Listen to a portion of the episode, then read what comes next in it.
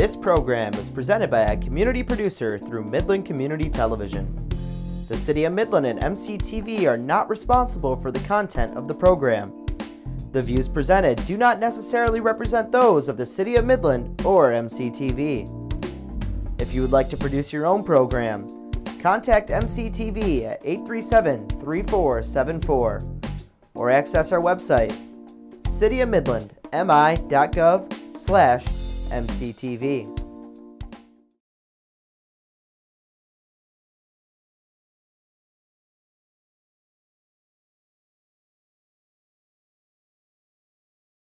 Local productions on MCTV are made possible with support from viewers like you. Thank you.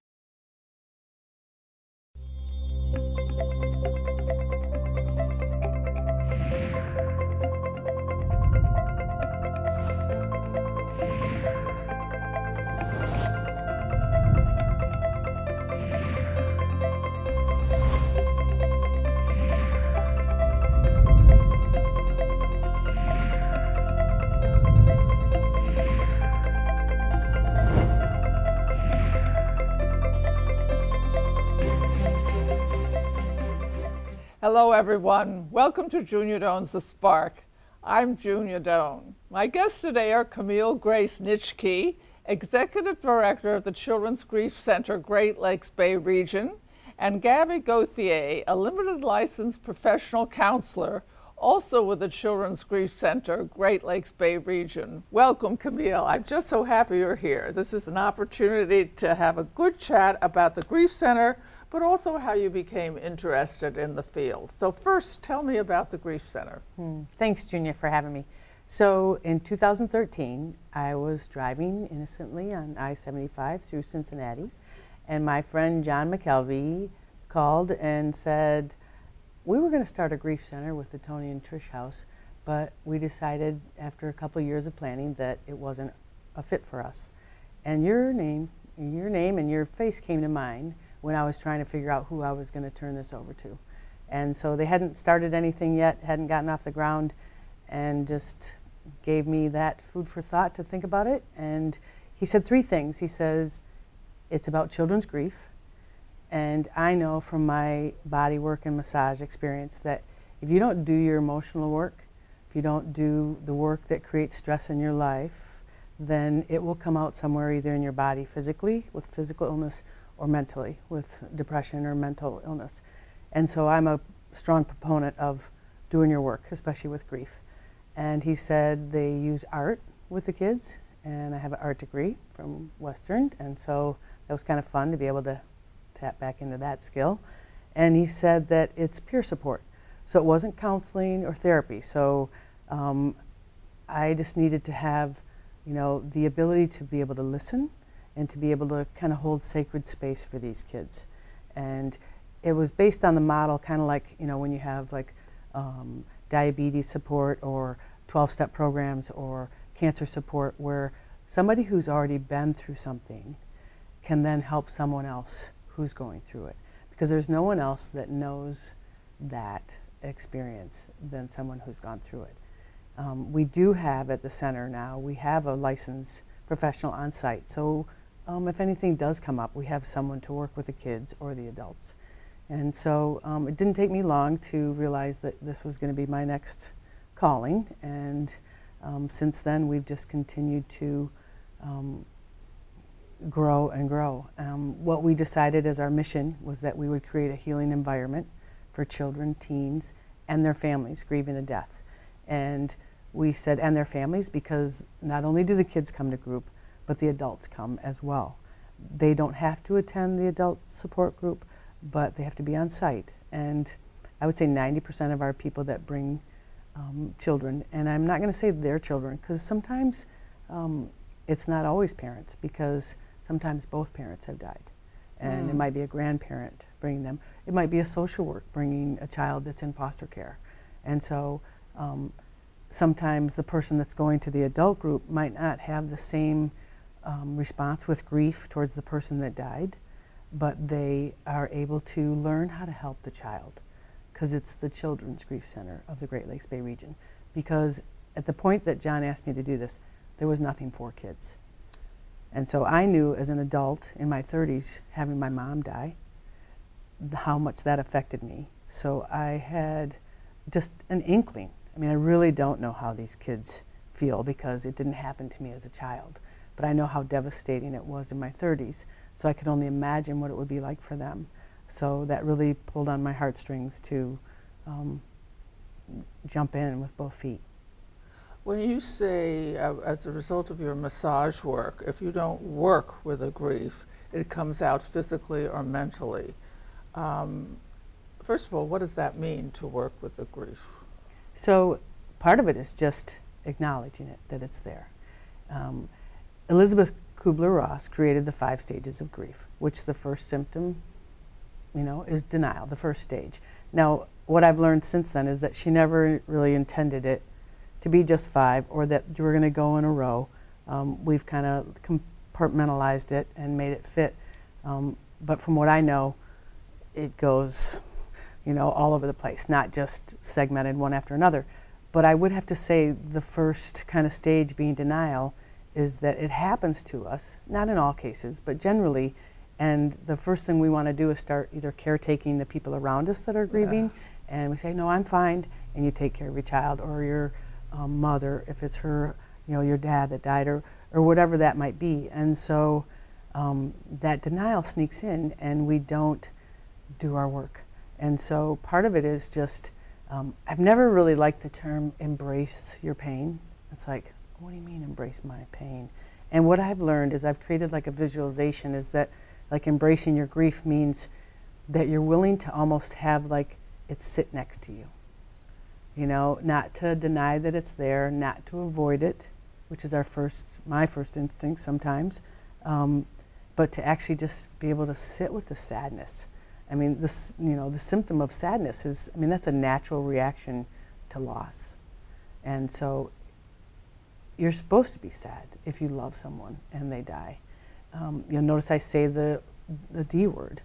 Um, we use euphemisms in our society, you know, I'm sorry you lost your, um, you say that to a five-year-old, I'm sorry you lost your daddy, and they're like, he's lost, let's go find him. So I've had to learn um, through this process how to actually say died and death. Um, it sounds cold, it sounds impersonal, but it's literal and it's what happened, and it's part of getting used to that part of grief that your person died. And, and we don't even say um, in our group, sometimes we don't say loved one because um, for a child that maybe suffered abuse from the person that died, yes. you're already assuming you know Too that much. and then so when you say i'm sorry you lost your loved one they're thinking how come i feel more relief and i feel safe now or whatever Yeah. And it might only be you know 10% or whatever but you know we try to treat every child as if um, you know not only is that that it's death and that they're most likely going to grieve but that grief's going to look different for each one of them and it's going to last different times and and some people it, you know, the effects of grief are more acute, some they're delayed. It's, there's no formula for it. How, how did you work your own grief Mm. about your mom? Well, what's interesting is my mom and I were very close. And um, when she died, it was like um, having my best friend die. And um, I, you know, I'd like to say that I jumped right in and did therapy and did everything I needed to do, but um, within about six months, I was pregnant with my first and only child, but you know that she never got to meet, and so as soon as I got pregnant, it was like, you know, put the sadness in a box because what I know about, you know, energy and children, it's like you're the your womb, I mean, the child within your womb can feel the energy of the body and the emotion of the parent, the host, so to speak, the mom. And so I immediately started like, ooh, don't be sad, because that'll get transferred to the baby. And then I had the baby at a, you know, a rite of passage where your mother's supposed to be there. And I would be like, like, look at her, like so happy. And I'd think, and I'm like, wait, she's not here. And then I'd feel sad. And then I was like, oh, don't feel sad, because the baby will feel your sadness. And so I think over time I just kept stuffing it down. even though you know it was right there all along. And um, at about three years, Helena was three years old, and there was like a series of things that happened. It was the anniversary of my mom's death. Um, my golden retriever of 14 years died. Oh. You know, different things. Hormonally, I was dealing with some stuff, so um, it all was right there in my face, and I was in a very dark place.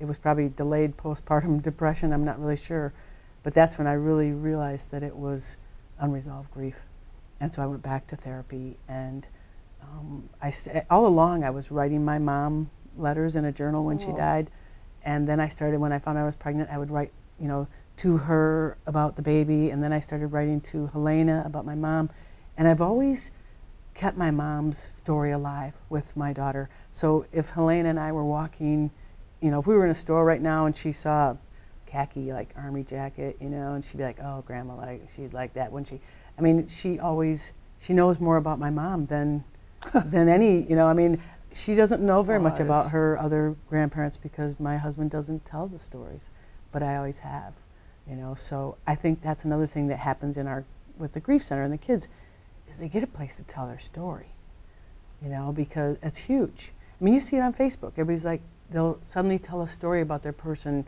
you know, months later, and somebody's like, wow, I didn't know that about him. Thanks for sharing that.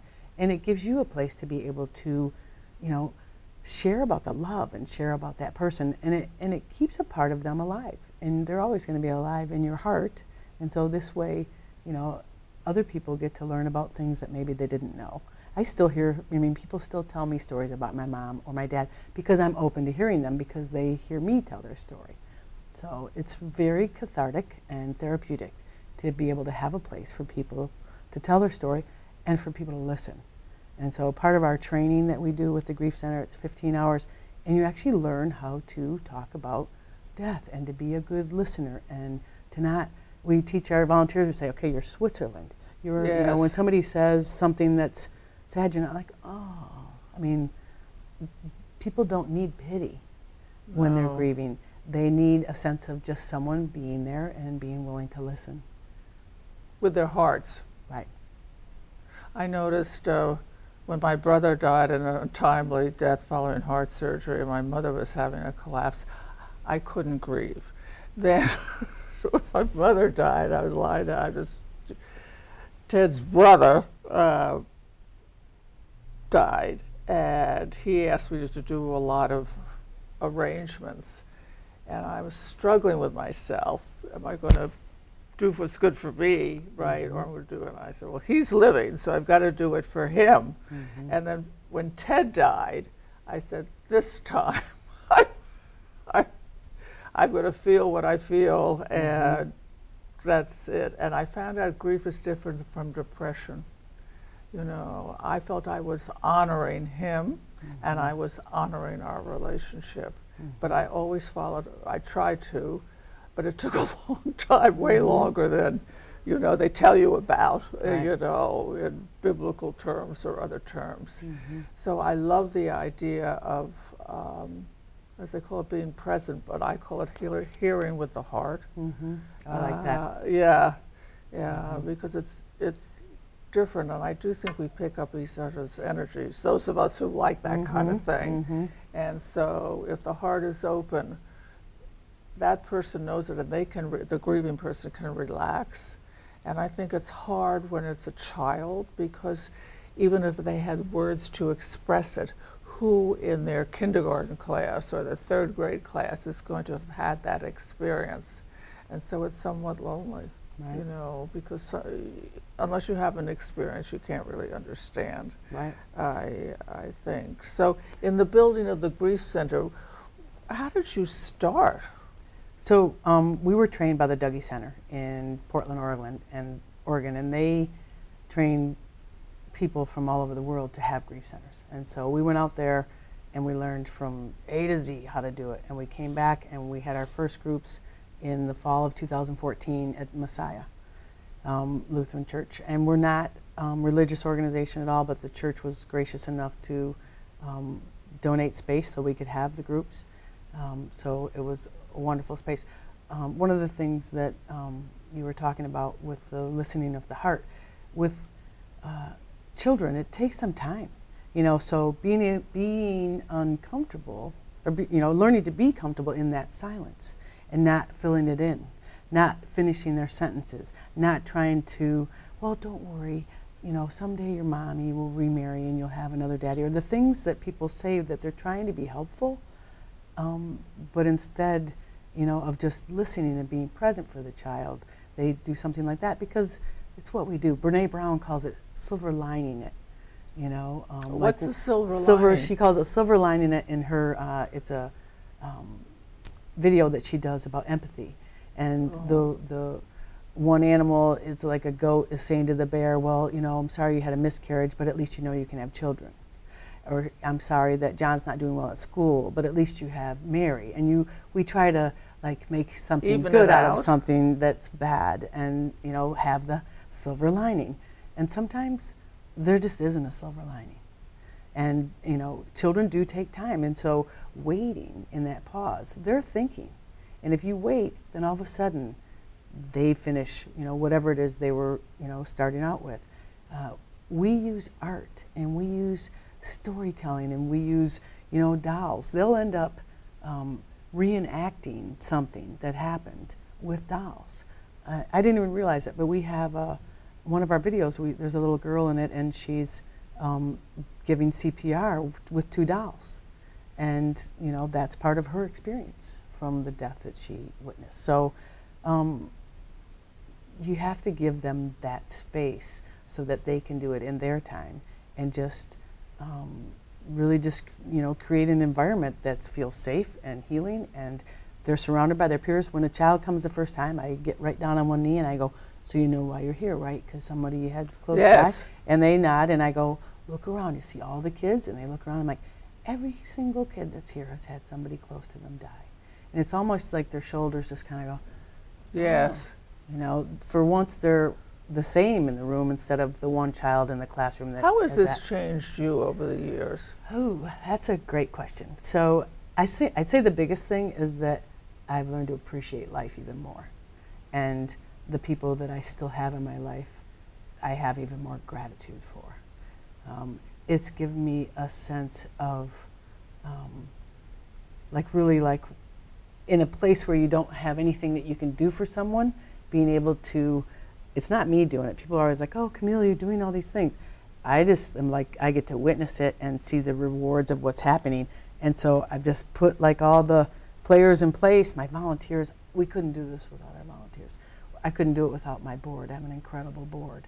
And, you know, the kids that come, the bravery and the courage that they have. I mean, going within and doing your grief work is probably the hardest thing you'll ever do. But it also if you have the courage to do that, you'll actually come out, not on the other side, but you'll come through it having greater tools and skills than you would have had before this happened.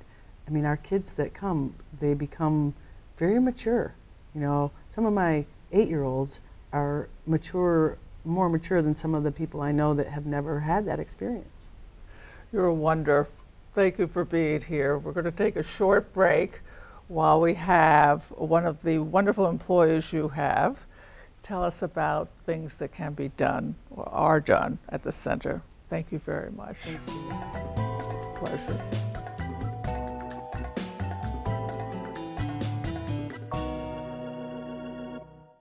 Well, Gabby, I mean, wonderful that you're here and part of this yeah. program. Tell me what your exact title is at the Grief Center. I am the Program and Intern Coordinator which involves what kind of work? So I design the programs for group, which means we each month we have a theme of the month. So oh, um, like this month is connections, so we focus on the connections of the kids and each other, so the kids in the group, but also with their person who died. Um, what what would be other examples of a theme of the month? So we do feelings. Um, next week or next month is feelings actually. So an example of that, we do something called a feeling mask.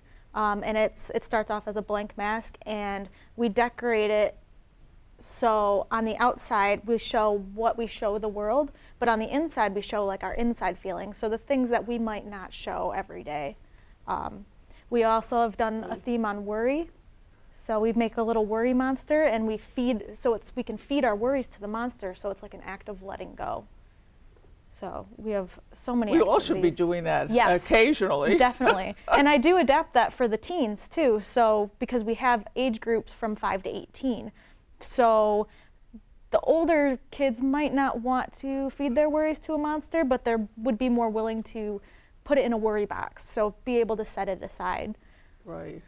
I hear you. So is there like fourth, uh, I'm trying to think, between 5 and 18, Mm-hmm. is it? So that means at least four or five different approaches, or not Yeah. that many? So we have an Elmer's group, which is 5 to 8, and then a middlers group, which is 9 to about 12, 13, and then a teen group, so 13 and to 18. Are they more self-conscious at one age or another? Um, it depends. They're all different.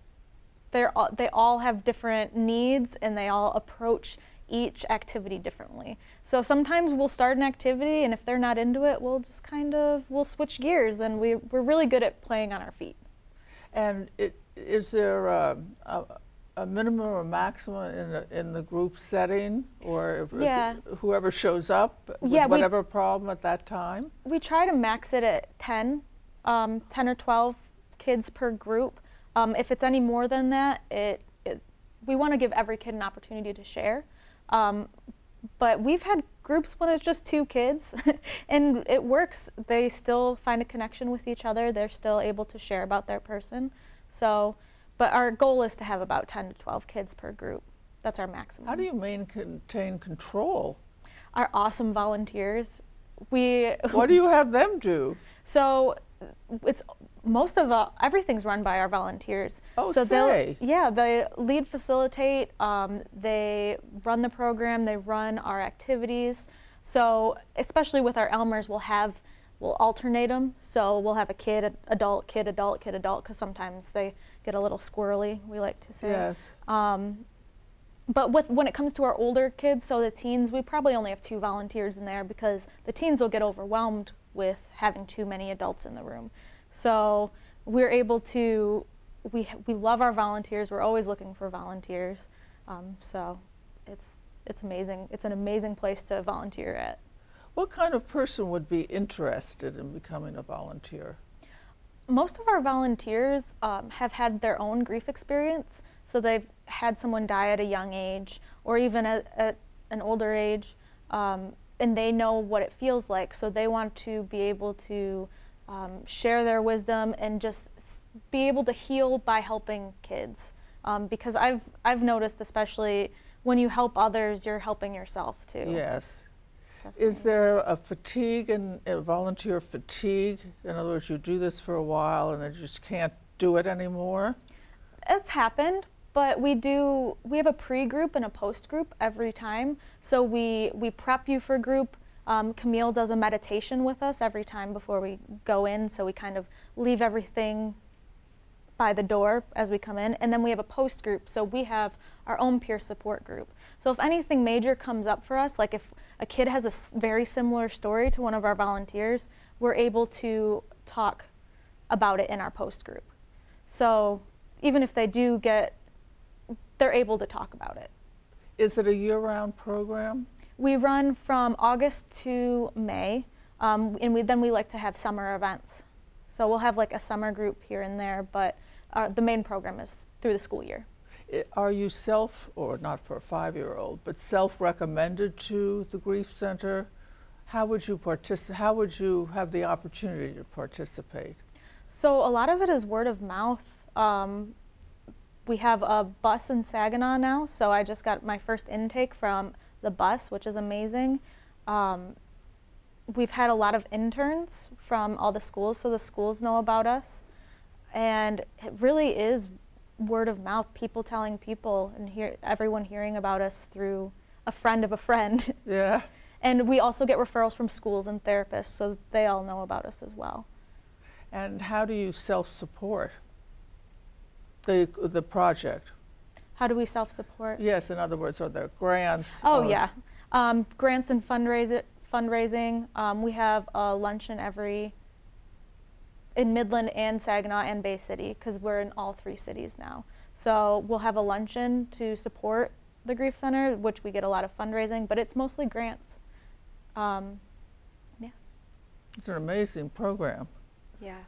How can you tell, uh, or I, I, don't know exactly, how, but uh, it's what I mean, how can you tell when a, a, a child or a teenage person is ready to uh, move on because they're more stable or they understand yeah, better? Yeah, they, it, it's kind of a dwindling process. They might miss a group and then come back and then miss another one, and they just slowly start to fade out because they get busy with sports and arts and stuff in school, and that's amazing because when they're too busy for us, that usually means they start, they're starting to, the healing process. Um, but we're, they're always welcome back because if we have a five-year-old who comes for, let's say a year and they, the adult feels like they're in a good position, they still might, like when they turn 12, it might be a whole different grief game because they're going through puberty and they're just experiencing things that they didn't know they would experience. And how did you connect with the program?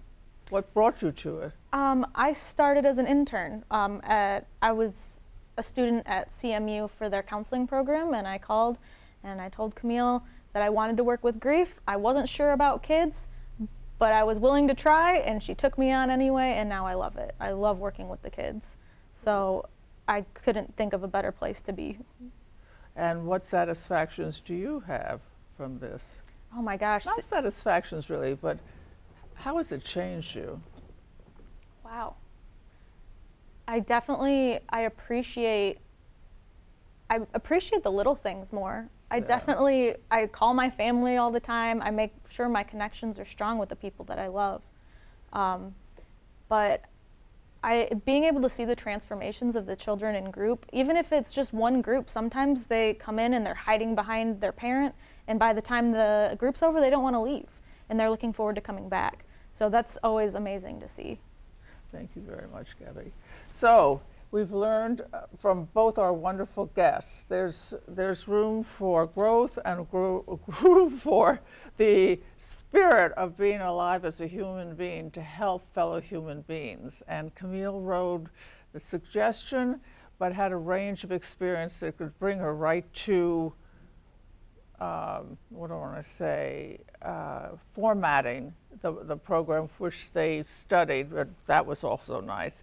Gabby had an interest in the field and found out even though she wasn't geared towards one side of it, she was geared toward the other, towards children. So be open to what you can enjoy in life and what you can contribute in life and be mindful um, that people have it hard. They don't have it hard at the same time, but they have it hard. So remember to go out and do something nice for someone you know and someone you don't know.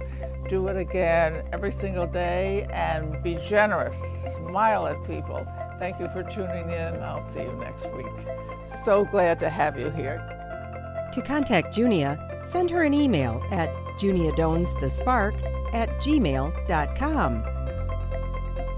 For more information, program schedules, and news about future guests, go to www.juniadonethespark.com.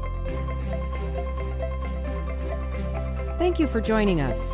See you next time on Junia Doan's The Spark.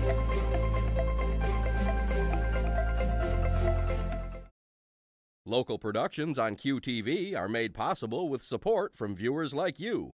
Thank you.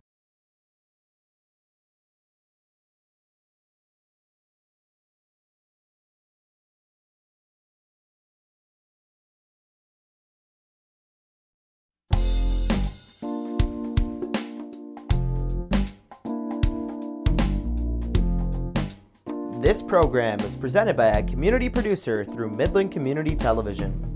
The City of Midland and MCTV are not responsible for the content of the program.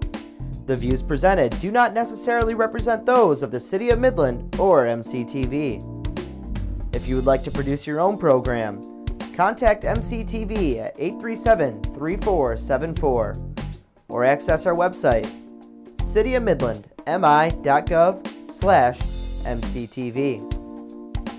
We hope you enjoy the following presentation.